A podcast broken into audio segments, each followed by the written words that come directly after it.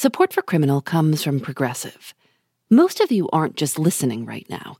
You're driving, cleaning, and even exercising. But what if you could be saving money by switching to Progressive?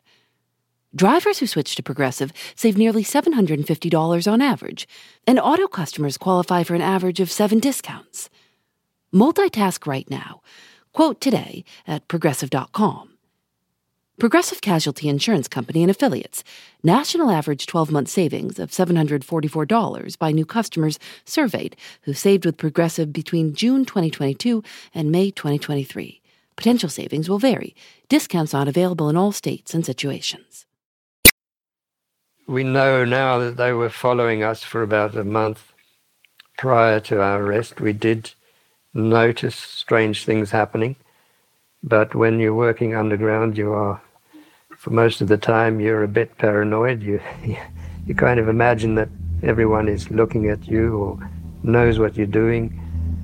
And looking back after the arrest, we realized that they were following us for quite a while.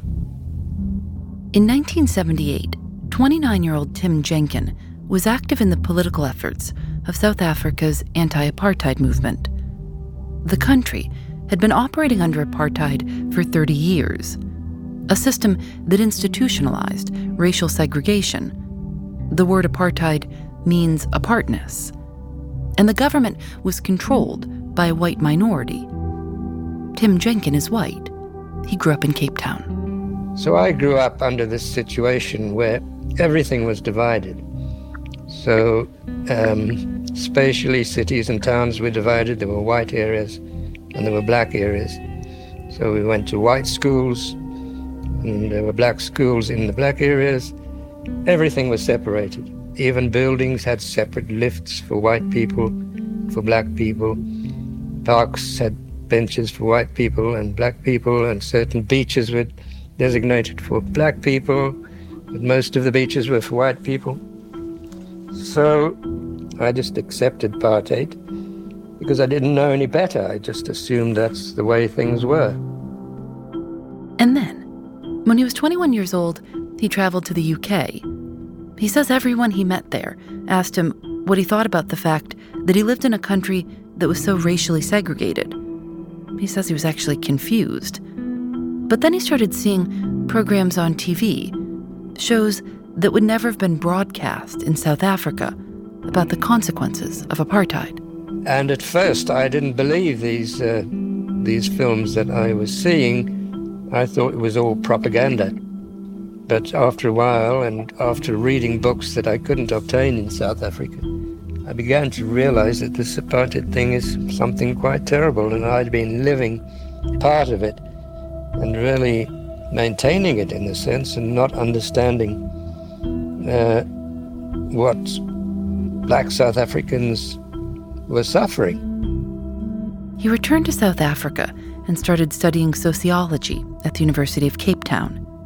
There he became friends with another white student named Stephen Lee and started sharing books that he had brought back from the UK anti apartheid books and political histories that were censored in South Africa. At this time, the most prominent anti apartheid organization was the African National Congress, also known as the ANC. Nelson Mandela was a member of the ANC. By the 1970s, the organization was banned in South Africa. It had been declared unlawful, seen by the white minority as a threat to public order. They operated underground, and Tim and Stephen had heard that if you wanted to get involved, you could try contacting their office in London. So the two of us traveled to the UK and simply went there and knocked on the door. and it was quite an amusing incident because the uh, person who received us said, uh, Please just sit down there. And we waited, and he went into his office and he typed something on a piece of paper. The piece of paper said, You should not come here. Please meet me at the cafe around the corner in half an hour. So that's what we did.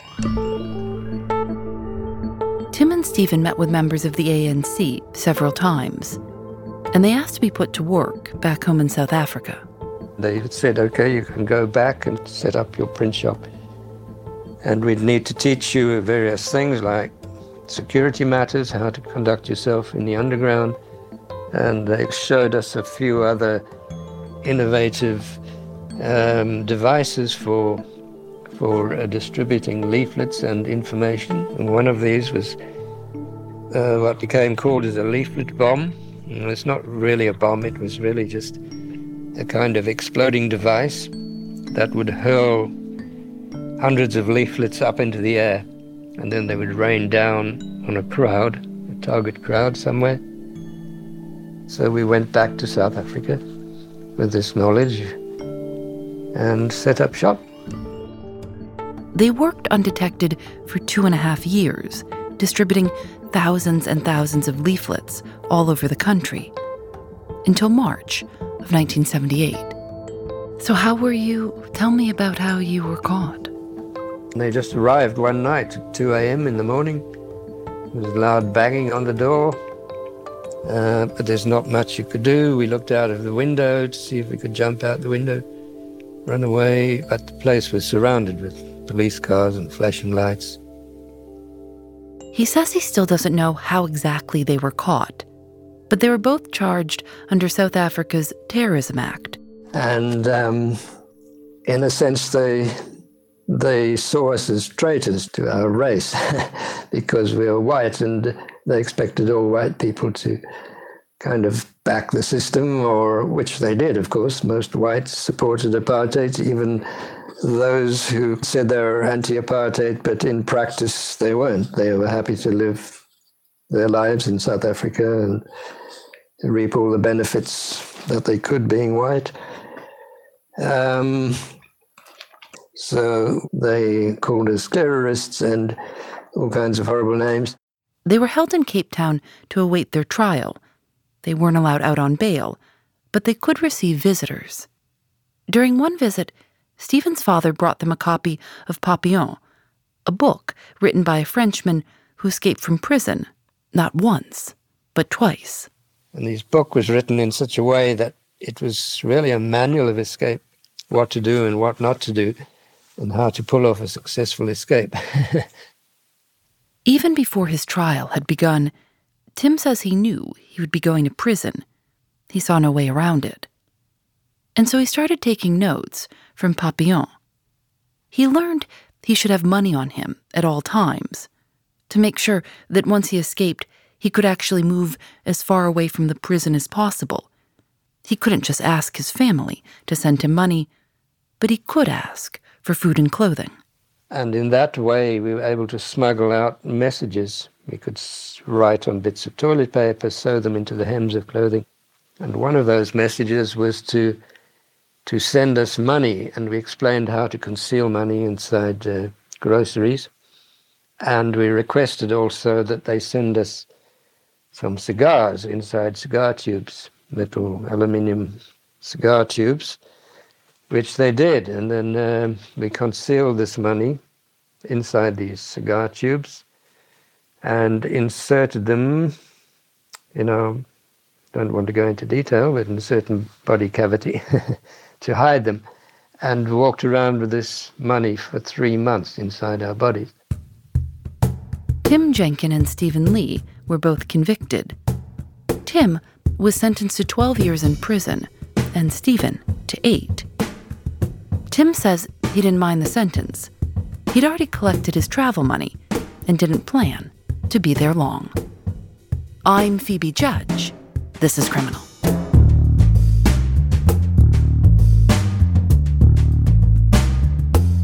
Tim and Stephen were both sent to a small prison in Pretoria, 800 miles away from home.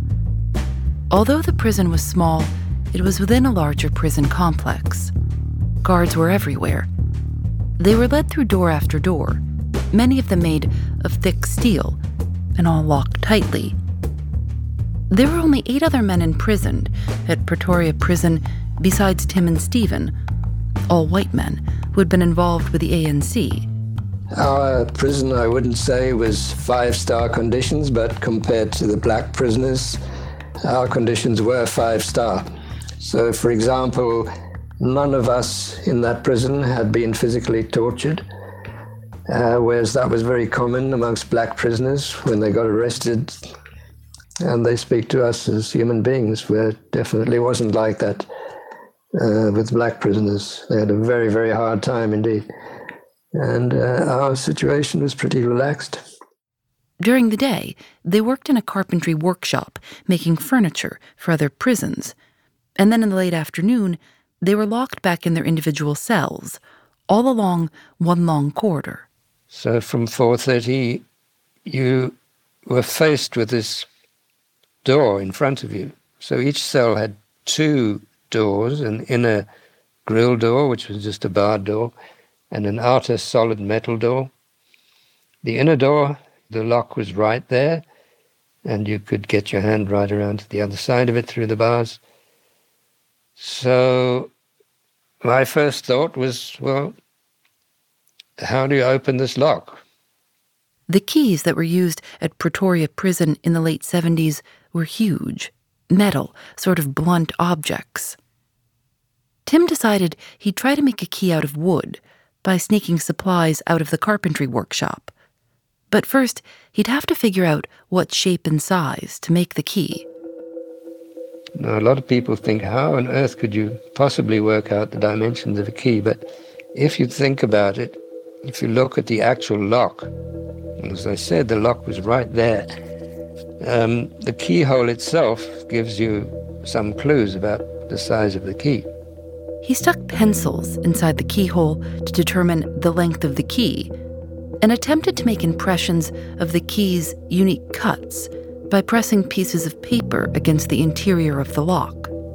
That gave me the outline of a blank key. Next, he hid a few scraps of wood, a file, and some sandpaper from the carpentry workshop in a thermos and smuggled them back to his cell. He worked at night, filing and sanding three pieces of wood to try to create a key that would open the door in front of him. And the very first time I tried it, it worked. Were you amazed that were you amazed that it had actually worked? Well, I'm amazed that it worked, but it just worked so smoothly. In fact, it worked so easily and so smoothly. I thought it hadn't worked and thought it had broken off on the inside. Then I realized it hadn't. So I opened it and relocked it, and there it was. Tim had successfully opened the inner door, but he was still locked in his cell by the steel outer door. So that was the next problem, was how to open a door when you're inside a cell and the keyhole is on the outside. It's like being locked inside a safe with no access to the lock. How do you open it? so that was our next puzzle. So there was the door that you came in, and alongside it was a very small window opening into the corridor. But you couldn't put your hand out of that window with a key and open the door because it was quite far away. And suddenly it occurred to me that why couldn't I just fix the key to the end of the broom?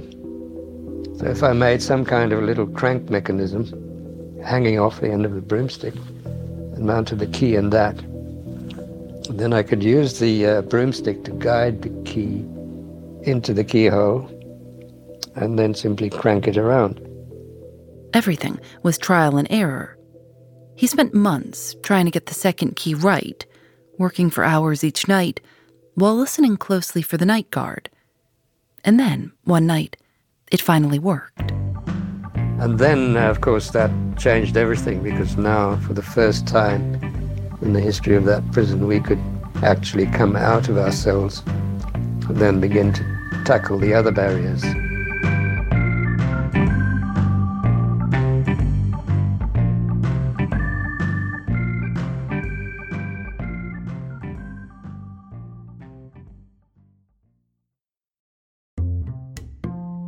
Thanks to Progressive for their support. While you're listening to the show, maybe you're also doing something else driving, dishes, folding laundry. I listen when I go on walks. If you're not currently driving a car, you could also be getting an auto quote from Progressive Insurance. Save money right now from your phone. Drivers who switch to Progressive save nearly $750 on average, and auto customers qualify for an average of seven discounts. discounts for having multiple vehicles on your policy, being a homeowner, and more. Progressive will be with you 24 7, 365 days a year, so you're protected no matter what. You can get a quote for your car insurance at progressive.com to join over the 28 million drivers who trust Progressive. Progressive Casualty Insurance Company and Affiliates. National average 12 month savings of $744 by new customers surveyed who saved with Progressive between June 2022 and May 2023. Potential savings will vary. Discounts not available in all states and situations.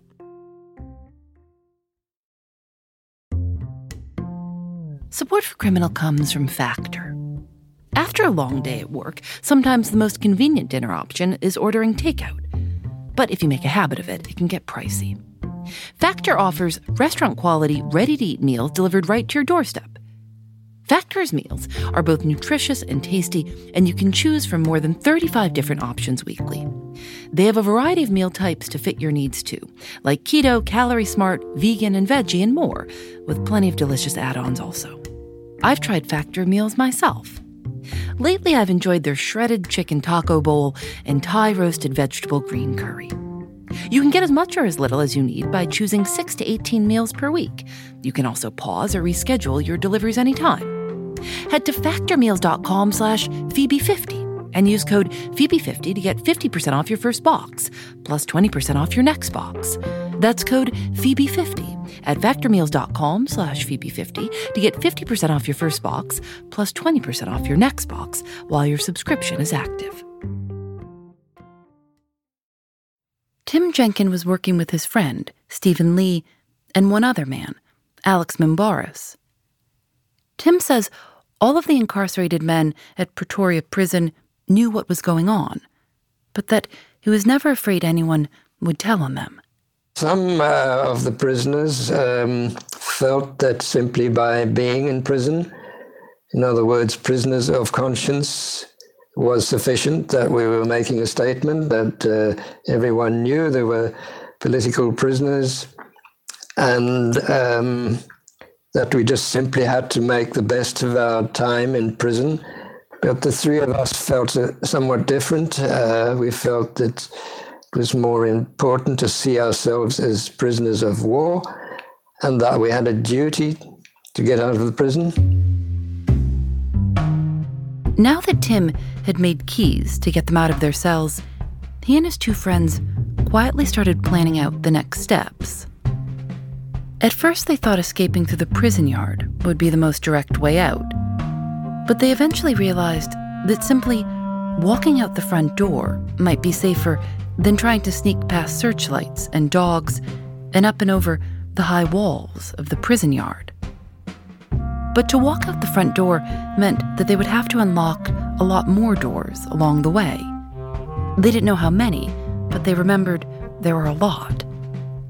They knew that there was only one guard on duty at night, and if they could get a hold of his keyring, the problem of the locked doors would be solved.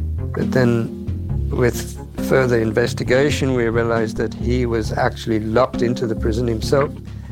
So when the Daystar left, and he took over. He was locked into the prison, and his keys, he didn't have the keys to get out. And the keys that he did have were simply to allow him to move around the sections, and he couldn't even, in fact, open the cells. The usual night guard was Sergeant Francois Vermeulen. He was on duty almost every night of the week. Tim says he preferred Sergeant Vermeulen to other guards because his movements were so predictable. Two doors were done, and the next door Tim needed to get through was at the end of a long hallway of cells. He tried the keys he'd already made, and the key for door number one opened door number three. He and his friends kept moving forward. Tim tried the existing keys on door number four, but no luck. They'd have to make a new key. He made himself a key for the carpentry workshop so he could sneak in to get tools when guards weren't watching. He made a key for everything for the kitchen, the library, any lock he could study, he made a key for.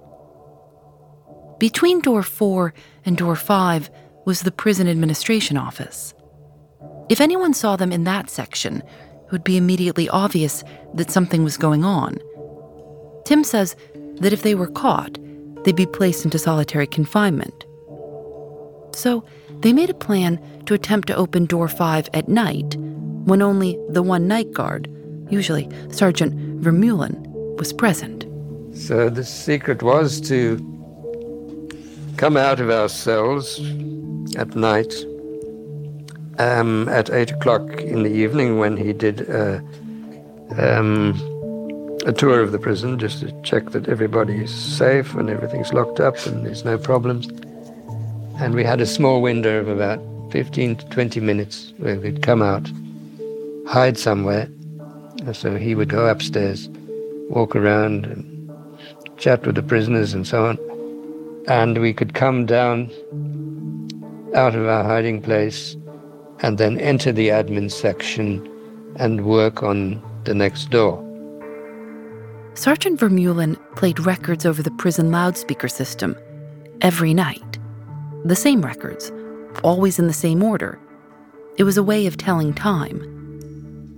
When Tim, Stephen, and Alex heard the Blondie record, Parallel Lines, they knew that it was time to move. They hid in a small cupboard underneath a staircase. They had to try to hold the door closed from the inside, which Tim remembers wasn't easy. They waited to hear the guard leave his office and walk right over their heads, up the stairs to check the cells as part of his rounds. Uh, we put dummies in our beds, which was really just our prison overalls, stuffed them with socks and other clothing and books and items and things, and put them under the blankets just to make it look like the prisoner had gone to sleep. They practiced this many nights. One night, they lost their grip on the cupboard door and it creaked open just as the guard passed by. Tim says he was sure they'd be caught, but somehow the guard didn't notice. As soon as the guard had gone upstairs where the cells were, they'd come out of the cupboard and continue their work on door five, and then door six. They had about 15 minutes each night to work. They counted a total of 10 doors from their innermost cells to the front door of the prison. How many nights did you think do you think that you were out of your cell working on this before you actually decided today's the day? Many, many. Uh, sometimes we would go down we just couldn't get it right. Um, but we just kept doing it until we got through that door six, and then that was the big breakthrough because then we got to door seven, then we were out of sight of him. And door seven was again just a grill, so we could dismantle that lock, take the dimensions from the inside, and simply make a key for it. Door eight was an electronic door, and we knew where the button for that was, so that was easy. That left nine and ten. And fortunately, we found that our keys for nine worked so we didn't ever really test door 10 with the final door, but we didn't take it very seriously because it wasn't, it was just a, a sort of wooden door. Um, and we thought that we would easily be able to pick it. They'd thought of everything, even putting together a version of civilian clothes, tailoring their prison uniforms, dyeing shirts different colors. They made hats for themselves out of surplus prison shirts. On December 11th, 1979, they were finally ready to escape. They'd been preparing for 18 months. They'd always practiced at night when they heard that Blondie record and knew that Sergeant Vermeulen would leave his post. But they planned to begin the actual escape in a small window of time in the late afternoon, around 4:30, immediately after the day staff left. They turned off all the electricity in the prison to get Sergeant Vermeulen away from his post early. We had a key to the uh, switchboard and simply turned off all the power and then hid in this small cupboard under the stairway. And then the prisoners were shouting for the night guard to come and turn the lights on again or to inspect what was happening. And then when the guard went upstairs, he walked right over our heads. We came out of our hiding place, through the door four into the admin section, opened everything and closed it behind us. We opened seven, opened eight, opened nine, got to ten, and we were very confident that we'd open it immediately. Tried out all our keys, and uh, to our disbelief, we couldn't understand why we couldn't open it. And we tried all our picks and we tried all the keys we had, and we just couldn't open this thing. They knew there wasn't a guard outside right then, but they also knew that a guard was scheduled to come on duty any minute. So they just started hammering at the final door. And we were getting very close to the time when the guard came on duty outside and just hacked away at it until eventually we were able to force the door open and we had our civilian clothing, and there were a lot of guards going home from duty from other prisons in this prison complex. And we walked right past a guard. He was just sitting there in his car, and uh, he didn't bat an eyelid. Just walked and walked right past until we got to the main road outside. Uh, then we crossed over that road, and we had a vague idea where we were going. We were heading for the Pretoria railway station where we thought we'd get a taxi. They asked to be driven to the Johannesburg airport. When, when you were when you were in that taxi, were you thinking to yourself, "I can't believe this has worked," or were you being uh, were you nervous? Were you trying, thinking, "If I can just get to to an airport, if I can just get away from here"? Well, strangely, we weren't nervous. We were just so elated. The feeling of coming out of a prison, uh, pulling off an amazing escape and getting away. And here we are sitting in this taxi. And, uh, you know, we hadn't seen a tree even for several years. And uh, uh, the, the third guy had been in there for like seven years already. And he even had trouble crossing the road. He hadn't seen anything further than the far end of the prison yard. So he spatially was kind of a bit confused. Uh, and there we were, just three of us in this taxi, sort of laughing to each other and doing high fives and stuff, and, and just congratulating. I don't know what the taxi driver thought. Maybe he thought we'd just drunk and been to a party or something. They got to the airport, but they didn't get on any airplanes. They split up, taking trains and buses out of town. Meanwhile, the prison guards and South African police couldn't figure out how the three men had managed to escape. When they inspected the interior doors in the prison, they found them undamaged, just closed and locked, like nothing had ever happened. Our own cell doors were still locked the way they'd been locked the evening before. There was no breakages, there was no damage, there was no evidence. They had no clue.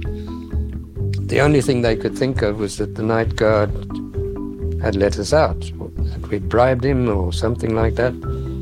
So they went and went around to his place, and of course he was asleep already because he'd been he was the night guard and he slept during the day. But they brought him to the police station and they started questioning him. And of course he said he didn't know, he was just as surprised as them, and they didn't believe it because they needed a scapegoat. Stephen Lee sent Sergeant Vermeulen's lawyer a written statement confirming Sergeant Vermeulen had nothing to do with the escape, and he was eventually acquitted. But not before he'd spent nearly a month imprisoned in the same prison he'd guarded for 11 years. On January 2, 1980, the African National Congress held a press conference in Zambia. Tim Jenkin, Stephen Lee, and Alex Moumbaris appeared together and spoke about their escape. We feel that we committed no crime, you know, in, in, the, in the eyes of the majority of the population. The, the criminals were the, the apartheid uh, courts and the apartheid prison guards and so on. So, and there are many, not many uh, escape stories where the prisoners get away completely and embarrass their captors like this. And it was a very technical escape, and there was no violence involved, and the apartheid regime presented itself as invincible and there's no point in struggling against it because they had the security situation tied up. And they boasted about how secure their prisons were and all that. And we embarrassed them. Yes, it had an impact all around. Tim Jenkin lived in exile in London for 12 years. He remembers the day Nelson Mandela was released from prison, February 11th, 1990. Tim says he gathered with thousands of people in London's Trafalgar Square. There's Mr. Mandela, Mr. Nelson Mandela, a free man taking his first steps into a new South Africa. The apartheid regime was dismantled over a period of time from 1991 to 1994. And it was in 1994 that Nelson Mandela, as a member of the ANC, became the president of South Africa. Tim Jenkin was part of his election campaign.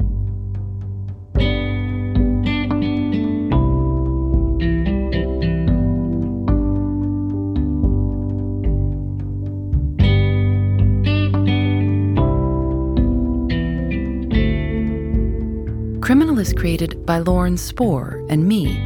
Nadia Wilson is our senior producer. Susanna Robertson is our assistant producer.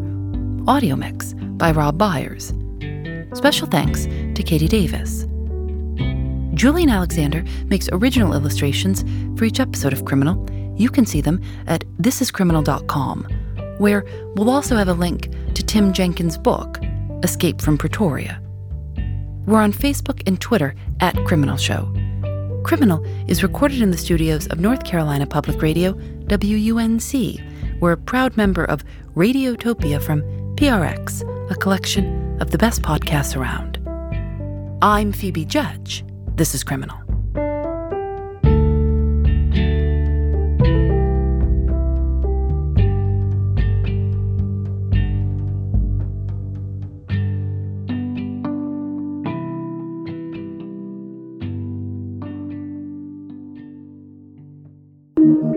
Radiotopia from PRX.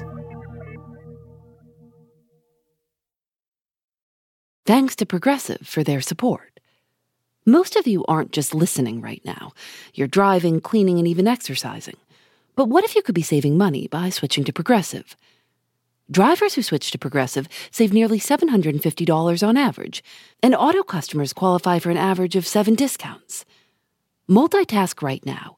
Quote today at progressive.com. Progressive Casualty Insurance Company and Affiliates. National average 12 month savings of $744 by new customers surveyed who saved with Progressive between June 2022 and May 2023. Potential savings will vary. Discounts not available in all states and situations.